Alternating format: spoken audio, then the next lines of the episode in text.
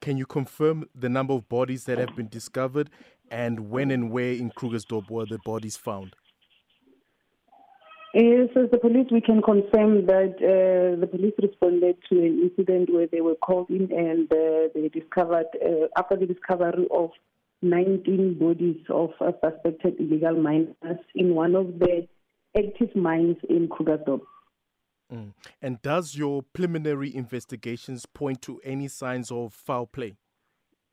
Uh, preliminary investigations so far shows that, that there is no foul play that is suspected. Uh, hence, that they will let the postmortem determine the cause of death. Mm. And lastly, we understand that the bodies were reportedly moved from the place where they were discovered.